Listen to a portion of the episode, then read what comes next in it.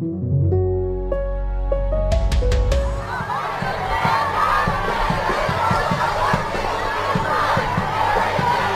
Aufregung ist riesig in Amerika.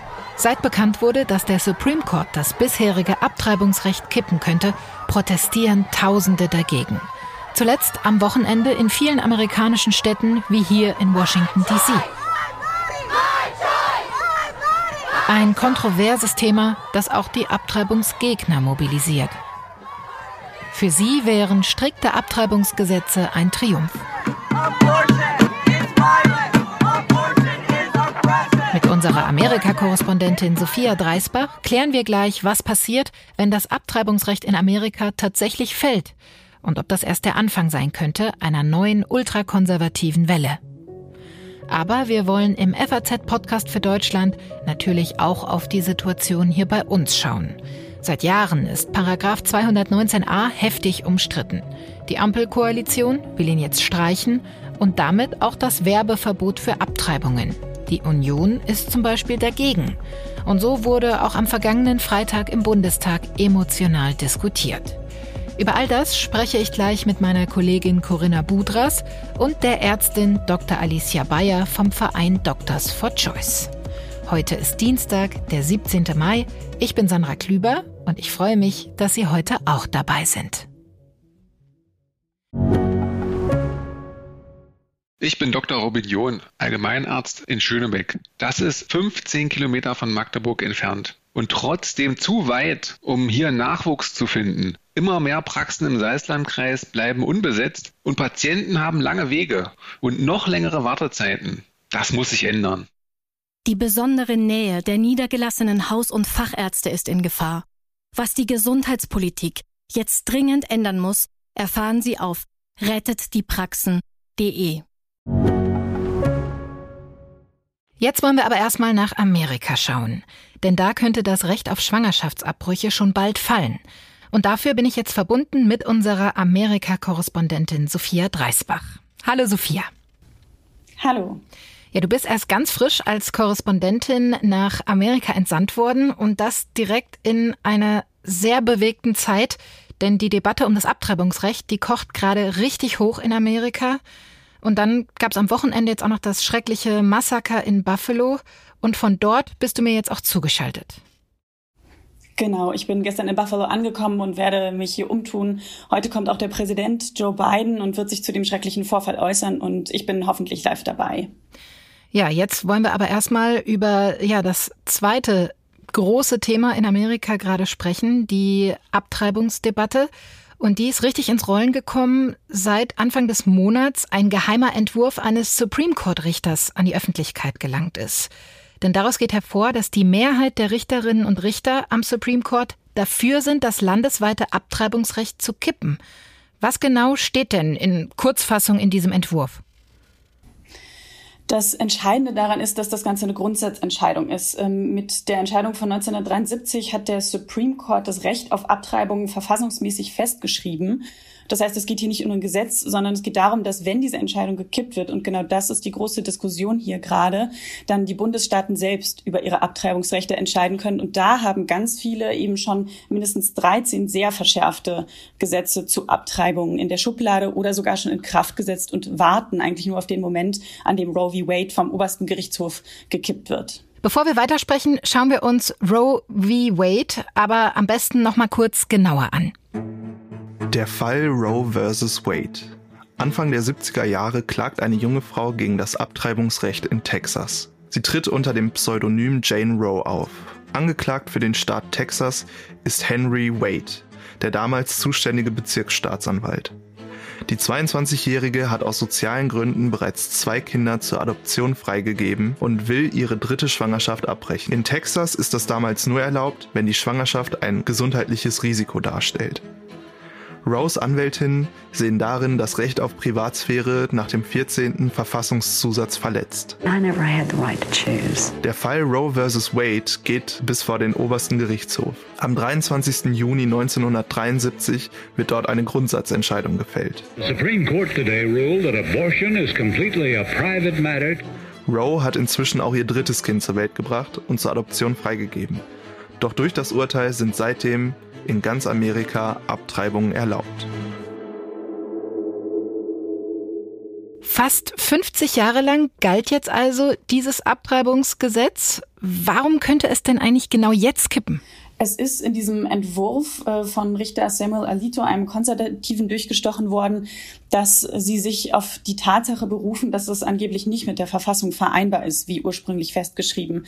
Tatsache ist natürlich, äh, in der Verfassung ist ein Recht auf Abtreibung nicht explizit festgeschrieben, nicht namentlich festgeschrieben. Und die Debatte, die da jetzt wieder geführt wird, ist eben die Frage, wie genau man das auslegt, wie genau, wie nah man an der Verfassung bleiben muss. Und er sagt eben, es ist nicht mit der Verfassung vereinbar und deswegen muss diese Grundsatz Grundsatzentscheidung explizit kein Gesetz, sondern diese Grundsatzentscheidung gekippt werden. Und dass der Supreme Court jetzt zu dieser Entscheidung kommt, liegt daran, dass unter Donald Trump neue Richter und Richterinnen ernannt wurden und jetzt das, ja, ich sag mal, Mächteverhältnis am Supreme Court sich gewandelt hat. Genau, es ist natürlich auch die alte Debatte zwischen Republikanern und Demokraten. Die Republikaner sind ähm, meistens dabei, bis auf wenige Ausnahmen zu sagen, sie wollen ein verschärftes Abtreibungsgesetz. Und jetzt mhm. hier an dieser Stelle würden sich fünf von neun Richtern dafür aussprechen, dass Roe v. Wade gekippt wird. Wenn das jetzt also wirklich rückgängig gemacht wird, kann, du hast es gerade schon angedeutet, jeder Bundesstaat selbst über das jeweilige Abtreibungsrecht entscheiden. Was bedeutet das denn konkret? Am Beispiel von Texas etwa würde das bedeuten, dass da nur bis zur sechsten Schwangerschaftswoche abgetrieben werden darf und nicht bei Vergewaltigungen. Also es gibt teilweise wirklich extreme Verschärfungen bis hin zu Verboten von Abtreibungsrechten. Mhm. Und äh, aus dieser ja, Verschärfung ergibt sich dann wiederum auch, dass andere Bundesstaaten, zum Beispiel New York und Illinois, schon gesagt haben, wir wollen hier zum Hafen für Frauen werden, die Hilfe suchen, ähm, die bei Abtreibungen unterstützt werden müssen. Und wir werden hier unsere Kliniken erweitern, wir werden mehr Kapazitäten schaffen, damit wir ihnen helfen können. Und jetzt mal auf ganz Amerika bezogen bedeutet das einfach ja, einen richtigen Flickenteppich, oder? Was das jeweilige Abtreibungsrecht dann angeht. Unbedingt. Also bei dem Thema gibt es hier auch äh, kein Schwarz und Weiß. Man ist sehr dezidiert dafür mhm. oder sehr dezidiert dagegen. Und es ist nicht zu erwarten, dass sich hier irgendwas in der Debatte auflöst, sondern das wird eine, eine Frage sein von republikanischen Staaten und von demokratisch gewählten Staaten. Und deswegen ist auch so entscheidend, was bei den Midterms, bei den Zwischenwahlen im November passiert. Ja, das Abtreibungsrecht ist eben auch ein hochpolitisches Thema, denn vor allem die Demokraten, die haben sich das bei den Midterm-Wahlen im Vorwahlkampf jetzt auf die Fahnen geschrieben. Unbedingt. Es ging sofort, nachdem das von Politico geleakt und durchgestochen wurde, der Entwurf los. Die Demokraten haben die Republikaner zum einen mit dem Versuch eines Gesetzentwurfs für ein Bundesgesetz das die Abtreibung sichern soll, dazu gezwungen, Stellung zu beziehen. Da hat kein einziger Republikaner für dieses Gesetz gestimmt. Und natürlich haben die Demokraten dann danach sofort noch weiter darauf abgehoben und gesagt, schaut her, ihr müsst im November an die Urnen gehen, ihr müsst verhindern, dass es dazu kommt, dass die Republikaner das Recht auf Abtreibung abschaffen. Es gibt ja großen öffentlichen Protest ähm, in der Bevölkerung gegen die Abschaffung von Roe v. Wade. Was befürchten denn äh, die Kritiker? Was für eine Situation entstehen könnte, wenn jetzt wirklich jedes Bundesland, äh, jeder Bundesstaat selbst entscheiden kann, welche Gesetze gelten. Ja, die Kritiker fühlen sich um Jahrzehnte zurückkatapultiert und sagen, es ist ein wahnsinniger gesellschaftlicher Rückschritt. Faktisch würde das heißen, dass vor allem Frauen, die finanziell schlechter gestellt sind, äh, dass vor allem Schwarze oder ähm, Latinas, die hier einen Großteil der Abtreibung ausmachen, dann benachteiligt wären. Und man sagt, das würde eine mhm. Klassengesellschaft herstellen. Die Frauen, die sich leisten können, die das Geld haben, in andere Bundesstaaten zu reisen, die würden das tun und alle anderen würden eventuell sogar wieder wieder darauf zurückgreifen, ähm, selber versuchen abzutreiben und ihr eigenes Leben in Gefahr bringen. Bereiten sich denn Bundesstaaten, die weiter Abtreibungen anbieten werden, irgendwie schon darauf vor, auf diese Situation? Ja, in Illinois zum Beispiel habe ich mal mit einer Frauenärztin gesprochen, die sagt, sie haben mehr Kliniken in Grenznähe eröffnet, sie haben ähm, Gelder eingeworben, sie sammeln Spenden dafür, dass sie ihre Kapazitäten erweitern können und sagen, wir wollen da sein, wir wollen hier keine einzige Frau wegschicken müssen, die über die Grenzen der Bundesstaaten zu uns kommt und hier Hilfe sucht. This is about a lot more than abortion. What are the next things that are going to be attacked? Because this MAGA crowd is really the most extreme political organization that's existed in American history. Das war Präsident Joe Biden. Wie er fürchten viele, dass das Abtreibungsrecht auch erst der Anfang sein könnte und damit letztlich zum Beispiel auch die Homo-Ehe auf dem Spiel stehen könnte. Warum? Genau, und das ist deswegen sogar sehr wahrscheinlich. Also auf der einen Seite sagt Alito, der Richter, dass es in dieser Entscheidung explizit nur um das Abtreibungsrecht gehe. Fakt ist aber, dass zum Beispiel dass, ähm, die Grundsatzentscheidung zur gleichgeschlechtlichen Ehe aus dem Jahr 2015 genau so begründet wurde. Auch da hieß es, es ist in der Verfassung nicht erwähnt, nicht namentlich erwähnt, nicht explizit erwähnt, aber trotzdem beruft man sich auf die Verfassung, indem man dieses Recht ähm, sozusagen verfassungsmäßig festgeschrieben hat. Und deswegen ist es nicht unwahrscheinlich, dass dann hier beim Abtreibungsrecht kein Schlussstrich gezogen wird, sondern dass es auch auf derartige Entscheidungen weitergeht. Könnte man so weit gehen, dass da auch jetzt wirklich eine konservative Welle losgetreten werden könnte in Amerika? Es ist zumindest so, dass zu befürchten ist, wenn es dazu kommt, dass dann diese Stimmen extrem stark werden. Es ist auch so, dass die Frauen, mit denen ich zum Beispiel am Wochenende bei den Protesten hier in Washington gesprochen habe, sagen, das ist eine frauenfeindliche Politik, die die Republikaner machen. Es gibt natürlich mhm. auch immer diejenigen, die sagen, wir sind für den Schutz des Lebens, ähm, wir sind für einen, ein strengeres Abtreibungsrecht, also durchaus auch viele Befürworter. Aber es ist zumindest zu erwarten, dass mhm. sich der Riss in der Gesellschaft äh, noch weiter vertiefen wird. Denn vielleicht kannst du dazu abschließend noch was sagen. In Amerika ist ja auch innerhalb der Gesellschaft sind da diese Lager, was jetzt äh, vielleicht solche kontroversen Themen wie ähm, Abtreibungen angeht, deutlich weiter auseinander als vielleicht in Deutschland. Würdest du das so unterschreiben? Weil es einfach eine sehr, sehr große, sehr christliche gesellschaftliche Schicht gibt, die dann bei solchen Themen auch sehr, sehr konservative Haltungen vertritt? Unbedingt. Es vertreten auch viele Verfassungsrechtler zum Beispiel die Ansicht, dass das Ganze hier noch ein später Sieg Donald Trumps ist. Der hatte nämlich damals im Wahlkampf versprochen, er werde den Supreme Court so besetzen, dass es gelingen werde, die Abtreibungsrechte wieder zu verschärfen. Und das dann jetzt wenige Monate vor den Zwischenwahlen ist natürlich ein großes Thema, in dem man sich fragt, ob jetzt diese ganze Gruppe, die mit vielen sehr extremen Ansichten einhergeht, wieder extrem an Brisanz und an Wichtigkeit gewinnen wird. Ja, spätestens im Juni wissen wir dann, ob Roe v. Wade tatsächlich gekippt wird, denn dann soll der Supreme Court seine Entscheidung spätestens verkünden. Dir, Sophia, vielen Dank für deine Einschätzungen. Gerne, vielen Dank. Wer noch mehr über die juristischen Aspekte der Abtreibungsdebatte in Amerika und auch über die Arbeit des Supreme Courts hören möchte, dem empfehle ich sehr unsere aktuelle FAZ Einspruchfolge. Da besprechen meine Kollegen Corinna Budras und Patrick Barners die Zusammensetzung des Supreme Courts zum Beispiel und alle juristischen Aspekte noch mal viel intensiver, als wir das jetzt hier machen konnten. Ja, und ich freue mich, dass Corinna Budras heute auch hier im Podcast für Deutschland dabei ist. Wir wollen jetzt aber über die Situation hier bei uns in Deutschland sprechen. Hallo Corinna. Hallo Sandra, freue mich, dass ich bei euch dabei bin. Ja, wenn wir uns das aktuell geltende Abtreibungsrecht in Deutschland mal anschauen, wie stehen wir denn da im Vergleich zu anderen Ländern da, zum Beispiel auch im Vergleich zu Amerika? Ja, das ist in der Tat eine ganz interessante Gemengelage, die ein bisschen untergeht in der sehr überhitzten Diskussion. Auch in Deutschland haben wir in der Tat eine sehr andere Rechtslage, denn hier ist das gesetzlich alles ganz genau geregelt. Mhm. Übrigens auch hier gab es wirklich endlose Diskussionen, die bis in die 90er Jahre reinreichten, die erst vom Bundesverfassungsgericht geschlichtet werden mussten und dann in neue Gesetzesform gegossen werden konnten. So, und was steht denn im deutschen Strafgesetzbuch drin? Da fängt es an bei 218, also Paragraph 218 StGB. Ja, stellt relativ klar fest, dass ein Schwangerschaftsabbruch verboten ist und mhm. unter Strafe gestellt wird. Grundsätzlich. So, und dann wird's interessant in Paragraph 218a. Und da geht es eben um die Straflosigkeit des Schwangerschaftsabbruchs, also unter welchen Bedingungen man straflos als Frau davonkommt, wenn man die Schwangerschaft abbricht. Welche Bedingungen sind das zum Beispiel? Ja, das ist die berühmte Fristenlösung, die vielleicht viele Hörerinnen und Hörer auch schon kennen. Ne? Also in den ersten zwölf Wochen ist das generell möglich. Die ersten drei Monate, mhm. sagt man, ähm, kann man einen Schwangerschaftsabbruch durchführen lassen. Allerdings muss man sich da, muss sich die Frau beraten lassen. Das mhm. ist zwingend vorgeschrieben und zwar auch mit einer gewissen Übergangsfrist. Also man muss dann drei Tage lang überlegen und dann erst kann man zum Arzt gehen, um wirklich, wirklich sicher zu sein, dass dieser Frau alles angeboten wird an Hilfe und Unterstützung, damit sie sich vielleicht doch entscheidet, dieses Kind auf die Welt zu bringen. Aber wenn sie ja überzeugt ist, dann kann sie einen Schwangerschaftsabbruch durchführen lassen und zwar egal aus welchem Grund. Äh, ja, aber um das nochmal ganz kurz festzuhalten, es bleibt eine Straftat, die aber einfach mhm. nur straffrei bleibt.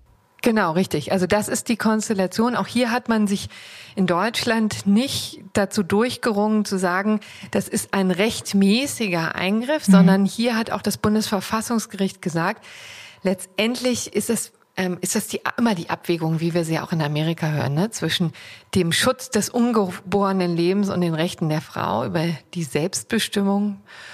Und ähm, da will man es ehrlich gesagt der Frau dann doch nicht ganz so einfach machen. Das steht ja immer hinter, ne? Dass mhm. man sagt, die Frau soll sich das ganz, ganz genau überlegen müssen, auch ob sie das macht. Es soll kein alltäglicher Eingriff sein. Mhm. Und vielleicht, um das noch abzuschließen, wenn man auch nach den zwölf Wochen kann man, kann sich die Frau dann zu entscheiden, einen Schwangerschaftsabbruch durchführen zu lassen, aber wirklich nur in ganz, ganz engen Grenzen, nämlich wenn ihre eigene Gesundheit da ähm, gefährdet ist, zum Beispiel.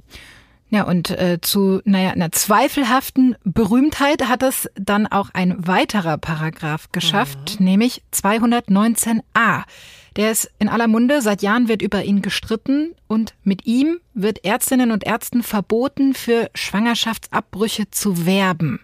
Mhm. Aber faktisch bedeutet das ja, dass sie eigentlich gar nicht wirklich informieren dürfen über Schwangerschaftsabbrüche, zum Beispiel auf ihrer Homepage, oder? Richtig, genau. Also auch da hat man eben an dieser Stelle Ärzten, Ärzte versucht, ja, das Leben dann doch schwieriger zu machen. Das muss man tatsächlich so sehen, ja. Auch hier wieder Schwangerschaftsabbruch ist keine Leistung, keine ärztliche, medizinische Leistung, wie vielleicht viele andere. Nein, das ist etwas, was wirklich ähm, auch sich Ärzte offensichtlich genau überlegen sollten. Das heißt, ähm, sie dürfen inzwischen nach einer Gesetzesänderung, ist es so festgelegt, der Paragraph 219a sieht vor, dass sie zwar auf ihrer Internetseite erwähnen können, dass sie äh, Schwangerschaftsabbrüche anbieten. Das tun ja, weiß Gott, nicht alle Frauenärztinnen mhm. und Frauenärzte, sondern nur ein ganz, ganz kleiner Bruchteil. Die dürfen darüber informieren, aber über die ganzen Umstände, wie das genau aussieht oder so, das dürfen Sie gar nicht erwähnen, sondern dürfen allenfalls verlinken auf Ihrer Internetseite auf andere Webseiten. Ja, sehr umstritten und auch ein bisschen paradox. Äh, die Ampelkoalition will deshalb auch 219a jetzt aus dem Gesetz streichen lassen. Es war schon ein Wahlkampfversprechen, steht im Koalitionsvertrag. Und im März wurde es von der Bundesregierung beschlossen. Jetzt muss das Ganze noch durch Bundestag und Bundesrat. Und im Bundestag, da wurde am Freitag in erster Lesung ziemlich emotional darüber mhm. diskutiert. Also Justizminister Marco Buschmann von der FDP hat zum Beispiel nochmal bekräftigt, warum das Werbeverbot seiner Meinung nach dringend fallen muss. Im Internet erlauben wir jedem Verschwörungstheoretiker, jeder Fake News Schleuder, jeden Unsinn über Schwangerschaftsabbrüche zu verbreiten. Aber qualifizierte Ärztinnen und Ärzte als Hüter der Wissenschaft, der Fakten, der Sachlichkeit und der Aufklärung, denen verbieten wir sachliche Informationen bereitzustellen. Das ist doch absurd. Das ist ein Anachronismus. Das eine Ungerechtigkeit. Und es ist die Konsequenz aus 219a. Und deshalb schaffen wir ihn ab, meine Damen und Herren. Die Union und auch die AfD sind gegen eine Streichung von 219a. Die CDU-Abgeordnete Nina Wagen zum Beispiel fürchtet, dass es einen regelrechten Werbewettbewerb zu Abtreibungen geben könnte. Und das sehen wir genau in Ländern ohne Werbeverbot, werben Kliniken, bei wem der Abbruch am günstigsten oder am schnellsten geht und bei wem die Atmosphäre am freundlichsten ist. Und das ist nach unserer Auffassung mit dem verfassungsrechtlichen Schutz des Ungeborenen unvereinbar. Würdest du der Union da ein Stück weit recht geben? Hat die da einen Punkt? Also das ist jedenfalls ein Argument, das immer wieder gebracht wird, ne? dass hier die auch die Werbung dann für diesen Eingriff ähm, aus dem Ruder gerät. Mhm. Ich muss sagen, letztendlich gibt es ja noch das Standesrecht, das darf man niemals vergessen, ja. Also auch ähm, so dürfen ja Mediziner nicht äh, marktschreierisch für ihre Angebote ähm, kämpfen oder öffentlich anpreisen, sondern es gibt ja schon strenge Regeln. Und das kann man tatsächlich auch im Standesrecht, also gegenüber den Ärztekammern und den Ärzten regeln. Das könnte man vielleicht auch noch verschärfen, wenn man mit der gegenwärtigen Situation ähm, nicht ganz zufrieden ist, beziehungsweise da auch noch einen Riegel vorschreiben kann. Aber das ist natürlich etwas ganz anderes, als da einen Straftatbestand rauszumachen. Ne? Darf man mhm. ja nie vergessen, das haben wir ja auch gesehen, kommen wir gleich wahrscheinlich noch dazu, wie sehr auch damit die Frauenärztinnen und Frauenärzte unter Druck gesetzt mhm. werden können durch die simple Tatsache, dass es eben ein Straftatbestand ist bisher. Ne? Absolut. In der Vergangenheit gab es ja immer wieder Fälle, in denen Ärztinnen und Ärzte, die gegen 219a verstoßen haben, angeklagt wurden und auch verurteilt wurden. Der bekannteste Fall ist sicher die Gießener Gynäkologin Christina Hähnel. Lass uns mal kurz über ihre Geschichte sprechen. Mhm. Ja, das ist in der Tat der Fall, der das Ganze überhaupt ins Rollen gebracht hat. Ne? Und zwar schon vor einigen Jahren. Ich glaube, die erste Verurteilung stammt aus dem November 2017. Und da war der Mechanismus eben so, wie wir ihn jetzt auch an immer häufiger sehen. Das heißt, doch sehr überzeugte Abtreibungsgegner spüren solche Ärztinnen und Ärzte auf, geben die zur Anzeige und dann bleibt auch der Staatsanwaltschaft nichts anderes äh, mehr übrig, als die Ermittlungen aufzunehmen. Und da muss man wissen, dass äh, Frau Hinel ähm, ja auch eine Ärztin ist, die auch sehr vehement für ihre Rechte streitet und schon schon seit langem äh, im Grunde genommen diese ganze Abtreibungsregelung hier in Deutschland, insbesondere die Werbung für den Schwangerschaftsabbruch, sehr kritisch sieht. Und die hat sich dann, hat dann auch nicht klein beigegeben, sondern ist eben durch die Instanzen gezogen. Mittlerweile Nur, liegt das Ganze vor dem Bundesverfassungsgericht tatsächlich. Richtig, genau. Also sie ist ähm, tatsächlich verurteilt worden, musste Strafzahlungen leisten und hat dagegen aber Verfassungsbeschwerde eingelegt, über die noch nicht entschieden wurde. Das heißt, das Bundesverfassungsgericht könnte auch noch prüfen, ob das Ganze überhaupt Paragraph 219a in seiner jetzigen ähm, Fassung überhaupt ver verhältnismäßig, verfassungsmäßig ist. Mhm. Aber muss eben sagen, jetzt scheint die Ampelregierung dem zuvorzukommen. Mhm. Und das spielt natürlich auch ähm, Frau Henel in die Karten. Denn wie gesagt, das ist ja der Fall, der das Ganze äh, ins Rollen gebracht hat. Ja, und spätestens im Sommer müsste dann die Streichung von 219a auch durch Bundestag und Bundesrat durch sein. Dir, äh, liebe Corinna, schon mal vielen Dank für deine Einschätzungen. Ja, herzlichen Dank und schöne Grüße nach Frankfurt. Ärztinnen und Ärzte, die Abtreibungen anbieten wollen, die stoßen in Deutschland also zumindest bisher auf erhebliche Hürden. Ja, einige von ihnen wurden auch tatsächlich zu Geldstrafen verurteilt, wie wir ja auch gerade schon gehört haben. Das ist sicher einer der Hauptgründe, warum es immer weniger Praxen gibt, die Schwangerschaftsabbrüche anbieten. Aber das kann meine nächste Gesprächspartnerin Dr. Alicia Bayer bestimmt viel besser erklären. Denn sie hat vor zwei Jahren den Verein Doctors for Choice gegründet. Damit will sie sich unter anderem einsetzen für eine bessere Versorgungslage in Deutschland und für mehr Selbstbestimmung. Hallo Frau Bayer, schön, dass Sie sich heute die Zeit nehmen. Ja, hallo, ich freue mich auch. Vielleicht zum Einstieg mal eine ganz kurze Frage. Wenn Sie dem derzeitigen Abtreibungsrecht in Deutschland eine Schulnote geben müssten, welche wäre das? da würde ich eine vier bis fünf geben. Warum? Wo sehen Sie denn da die größten Baustellen? Genau, also das grundlegende Problem ist, dass der Schwangerschaftsabbruch in Deutschland immer noch ein Strafbestand ist und damit sehr stark stigmatisiert wird. Das Problem ist auch an der Kriminalisierung, dass die Krankenkassen den Eingriff dann nicht übernehmen, ne, weil mhm. es eben ein rechtswidriger Eingriff ist. Und das sollte in unseren Augen ganz klar eine Krankenkassenleistung sein, ein normaler medizinischer Eingriff, denn es gehört zur medizinischen Grundversorgung. Mhm. Es gehört ja einfach im Bereich der reproduktiven Gesundheit zu grundlegenden Eingriffen. Ja, Sie, Sie haben das jetzt gerade Kriminalisierung genannt. Sie äh, mit Ihrer Erfahrung auch aus der Praxis heraus, was bedeutet das denn für betroffene Schwangere, die einen Abbruch in Erwägung ziehen oder auch durchführen lassen? Ja, viele merken dann erst, wenn sie in dieser Situation eben sind, dass es ein Straftatbestand ist. Das ist natürlich erstmal so ein Gefühl, okay, ich bin also eine potenzielle Verbrecherin. Also der, das steht ja auch neben ähm, Mord und Totschlag und Vergewaltigung. Also da ist es aufgeführt. Und ja, was dann vielen eben auffällt, ist, dass sie dann eben erstmal in eine Beratungsstelle gehen müssen, ein, in eine staatlich anerkannte Beratungsstelle gehen müssen, ähm, ein Beratungsgespräch absolvieren müssen, einen Beratungsschein eben dann bekommen müssen, dann müssen sie drei Tage Wartezeit einhalten und dann gegebenenfalls eben eine, sich um eine Kostenübernahme noch kümmern.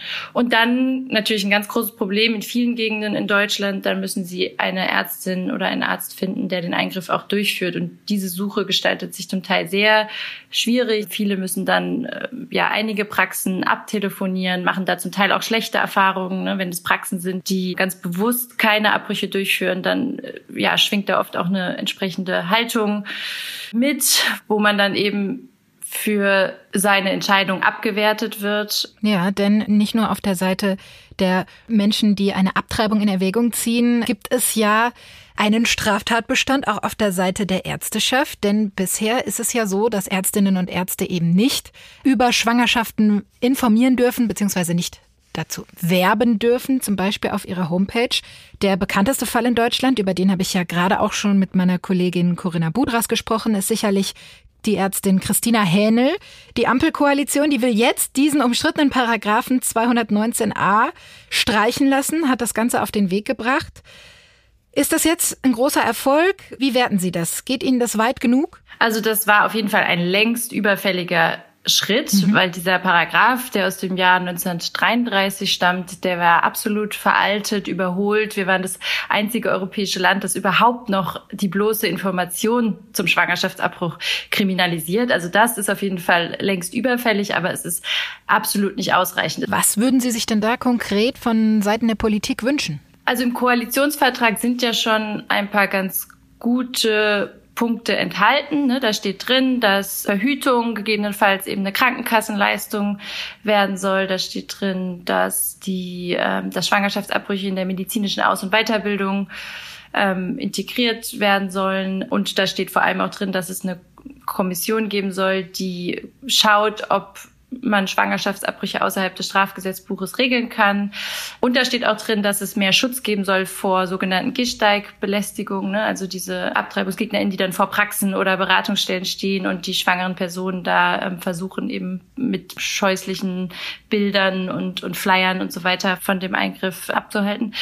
Also da sind ein paar ganz gute Ideen drin, aber man muss eben schauen, ne, was davon dann am Ende tatsächlich umgesetzt wird. Lassen Sie uns mal kurz auf die Zahlen schauen. Wie viele Abtreibungen gibt es eigentlich in Deutschland jährlich? Ja, genau. Da gibt es Zahlen des Statistischen Bundesamtes. Das sind äh, circa 100.000 Abbrüche pro Jahr. Und das ist im europäischen Vergleich eine relativ niedrige Abbruchsrate. Also da stehen wir schon ganz gut da. Man könnte sicherlich die Zahlen noch ein bisschen weiter senken, wenn man den Zugang zur Verhütung verbessern würde. Mhm. Ne? Also dass es eine Krankenkassenleistung geben wird, dass äh, es ja auch es müsste auch mehr Verhütungsmittel geben, auch ähm, mehr für Männer, auch mehr Verhütung ohne so schwere Nebenwirkungen eben. Also ich denke, es geht jetzt vor allem eben auch darum, sich zu überlegen, wie können wir mit den Abbrüchen, die wir haben, die zu unserem Leben dazugehören, die in jeder Gesellschaft auftreten, wie können wir möglichst gut damit umgehen, möglichst eine gute medizinische Versorgung denjenigen dann eben auch anbieten. Ja, unter anderem Ihr Verein, der hat ja während der Corona-Pandemie jetzt ein sehr spannendes und ja auch sehr ungewöhnliches Pilotprojekt gestartet. Schwangerschaftsabbrüche zu Hause, die dann per Video von einer Ärztin, einem Arzt überwacht werden. Wie muss man sich das genau vorstellen? Genau, das läuft so ab, dass man insgesamt drei Videogespräche hat während des ganzen Prozesses und die Medikamente per Post zugeschickt bekommt. Alles sehr eng begleitet. Es gibt auch einen Chat, wo das Zentrum, das das in Berlin anbietet, immer ansprechbar ist. Und dann blutet man eben zu Hause in Begleitung einer vertrauten Person die Schwangerschaft ab. Und genau, das ist im Grunde in Deutschland auch schon vorher so passiert mit dem sogenannten Home Use. Nur war es da so, dass man die erste Tablette in der Praxis genommen hat und mhm. dann erst die zweite Tablette zwei Tage später, die dann zur Blutung führt, die hat man zu Hause genommen. Also das Element haben wir quasi schon. Was jetzt neu ist, ist vor allem, dass eben auch die erste Tablette vor ähm, vor dem vor der Kamera eingenommen wird und dass man das dann eben auch aus Bayern heraus zum Beispiel machen kann. Man muss nur ein Ultraschallbild eben machen lassen, also man muss dort vor Ort zu einer Gynäkologin gehen, sich einmal untersuchen lassen und dann kann man alles weitere eben von Bayern aus zum Beispiel durchführen. Für mich klingt es jetzt ja auf den ersten Blick erstmal etwas befremdlich, die Vorstellung, ehrlich gesagt. Wie ist denn bei solchen telemedizinischen Schwangerschaftsabbrüchen irgendwie die psychologische und auch physische Betreuung sichergestellt? Genau, also wir haben eigentlich den Eindruck, dass die ähm, Betreuung sehr viel engmaschiger ist, sehr viel mehr auch Gespräche stattfinden, dadurch, dass mhm. wir drei intensive Kontakte haben. Ähm, und das sind ja oft eben auch Personen, die gerade aus Regionen stammen, wo sie ganz, ganz schlimme Erfahrungen gemacht haben, also wirklich abgewiesen wurden ähm, und bei und Arztpraxen dann. Genau, in mhm. Arztpraxen abgewiesen wurden oder es nur bestimmte Methoden gibt, es keine Auswahl gibt, die sehr weit fahren müssten. Ne? Also wo sie den Eindruck haben, oh je, äh, das, was ich hier äh, durchführen möchte, ist, ist anscheinend was ganz, ganz Schlimmes. Und bei uns, wir, wir evaluieren das ja auch. Wir haben auch ähm, da eben bestimmte Fragen. Ähm, und da kam raus, dass, dass viele sich extrem gut aufgehoben fühlen und sehr dankbar sind, dass dieses Angebot gibt. Das war nicht mhm. ihre erste Wahl unbedingt. Also viele würden lieber zu ihrer Gynäkologin einfach mhm. gehen, natürlich. Ähm, aber da das nicht verfügbar ist, ist das für sie eben die beste Alternative. Und wir haben das natürlich auch nur gestartet, weil wir schon sehr viele Daten aus England haben. Da wurde das zu Beginn der Corona-Pandemie ähm, in großem Stil eingeführt mit ganz, ganz vielen, also mit 30.000 ähm, telemedizinischen Abbrüchen. Es gibt nicht mehr Komplikationen, als wenn man das vor vor Ort in einer Praxis durchführt. Es ist genauso effektiv und es, die Patientinnenzufriedenheit war sehr, sehr hoch. Ein positives Zwischenfazit. Äh, wissen Sie, wie viele Schwangerschaftsabbrüche seit dem Start 2020 so schon durchgeführt werden konnten? Es sind äh, circa 150. Also es sind sehr viel mehr mhm. Anfragen, aber das Zentrum ähm, kann eben nicht die ganzen Anfragen stemmen. Also das und das äh, Ganze ja. ist ja eigentlich als ein Projekt in der Corona-Pandemie, wo ja der Zugang zu, äh, zur ärztlichen Versorgung noch schwieriger war dann für viele. Soll das Projekt aber dauerhaft auch fortgesetzt werden? Ja, wir haben jetzt äh, während des ganzen Prozesses gemerkt, dass die meisten eben nicht während der Corona-Pandemie das Angebot in Anspruch nehmen, sondern weil die Versorgungslage einfach so schlecht ist vor mhm. Ort. Und deswegen sehen wir absolut den Bedarf, das auch nach der Pandemie weiterzuführen. Genau. Aber also. es wäre schön, wenn es da mehr politische Unterstützung gibt. Es wäre auch schön, dass, äh, wenn andere Praxen das übernehmen könnten. Aber natürlich ganz, ganz wichtig ist, dass die wohnortnahe Versorgung eben auch sichergestellt ist, damit die Betroffenen wirklich die Wahl haben. Mhm. Unabhängig von der ja, politischen Dimension dieses Themas würde ich abschließend auch noch mal gerne ja über die öffentliche Diskussion mit Ihnen sprechen. Schwangerschaftsabbrüche sind immer noch, ja, weitenteils irgendwie eine Art Tabuthema. Da wird öffentlich nicht viel darüber gesprochen. Das ist sehr schambehaftet immer noch. Würden Sie sich auch einen anderen gesellschaftlichen Diskurs wünschen? Also seit 2017, seit dem Fall Christina Hennels, den Sie ja angesprochen haben, ähm, gibt es zumindest in den äh, Medien, also in Zeitungen, im Fernsehen, wird äh, mehr über Schwangerschaftsabbrüche gesprochen. Das ist schon mal gut. Aber ich merke auf jeden Fall, dass bei den Patientinnen selber im privaten Umfeld das häufig noch sehr, sehr stark tabuisiert ist, mhm. dass viele eben nur mit ganz wenigen Personen überhaupt darüber sprechen können ähm, oder dass es da viel Ablehnung auch gibt im persönlichen oder ähm, beruflichen Umfeld und das oft geheim gehalten wird. Und da, glaube ich, brauchen wir eine noch breitere gesellschaftliche Debatte. Es muss wirklich in alle ähm, Ecken vordringen, glaube ich, ähm, so wie es vielleicht in Irland passiert ist, wo es ja dann eben eine große Reform auch des Abtreibungsgesetzes gab oder auch in Argentinien, wo das wirklich eine ganz, ganz große Bewegung wurde. Und ähm, das, genau, würde ich mir auch ähm, für Deutschland wünschen, weil letztendlich sind es auch wenn die Rate, die Abbruchsrate gering ist, betrifft es einfach sehr, sehr viele Menschen im Laufe ihres Lebens. Also man könnte sagen, jede siebte bis achte Frau hat einen Schwangerschaftsabbruch im Laufe ihres Lebens, weltweit sogar jede vierte. Ja, also das ist, das könnte unsere Schwester, unsere Tante, unsere Mutter, unsere Tochter sein. So, das ist einfach um uns herum und dafür wird noch zu wenig darüber gesprochen. Sagt Dr. Alicia Bayer von dem Verein Doctors for Choice haben Sie ganz herzlichen Dank für Ihre Zeit und das sehr spannende Gespräch. Ja, vielen Dank auch. Schwangerschaftsabbrüche bleiben ein schwieriges ethisches Thema im Spannungsfeld zwischen dem Schutz des ungeborenen Lebens und dem Selbstbestimmungsrecht der Schwangeren. Einfache Antworten kann es da kaum geben. Umso wichtiger ist wahrscheinlich tatsächlich ein intensiver und kontinuierlicher gesellschaftlicher Diskurs. Vielen Dank fürs Zuhören Morgen begrüßt sie hier im FAZ-Podcast für Deutschland meine Kollegin Theresa Weiß.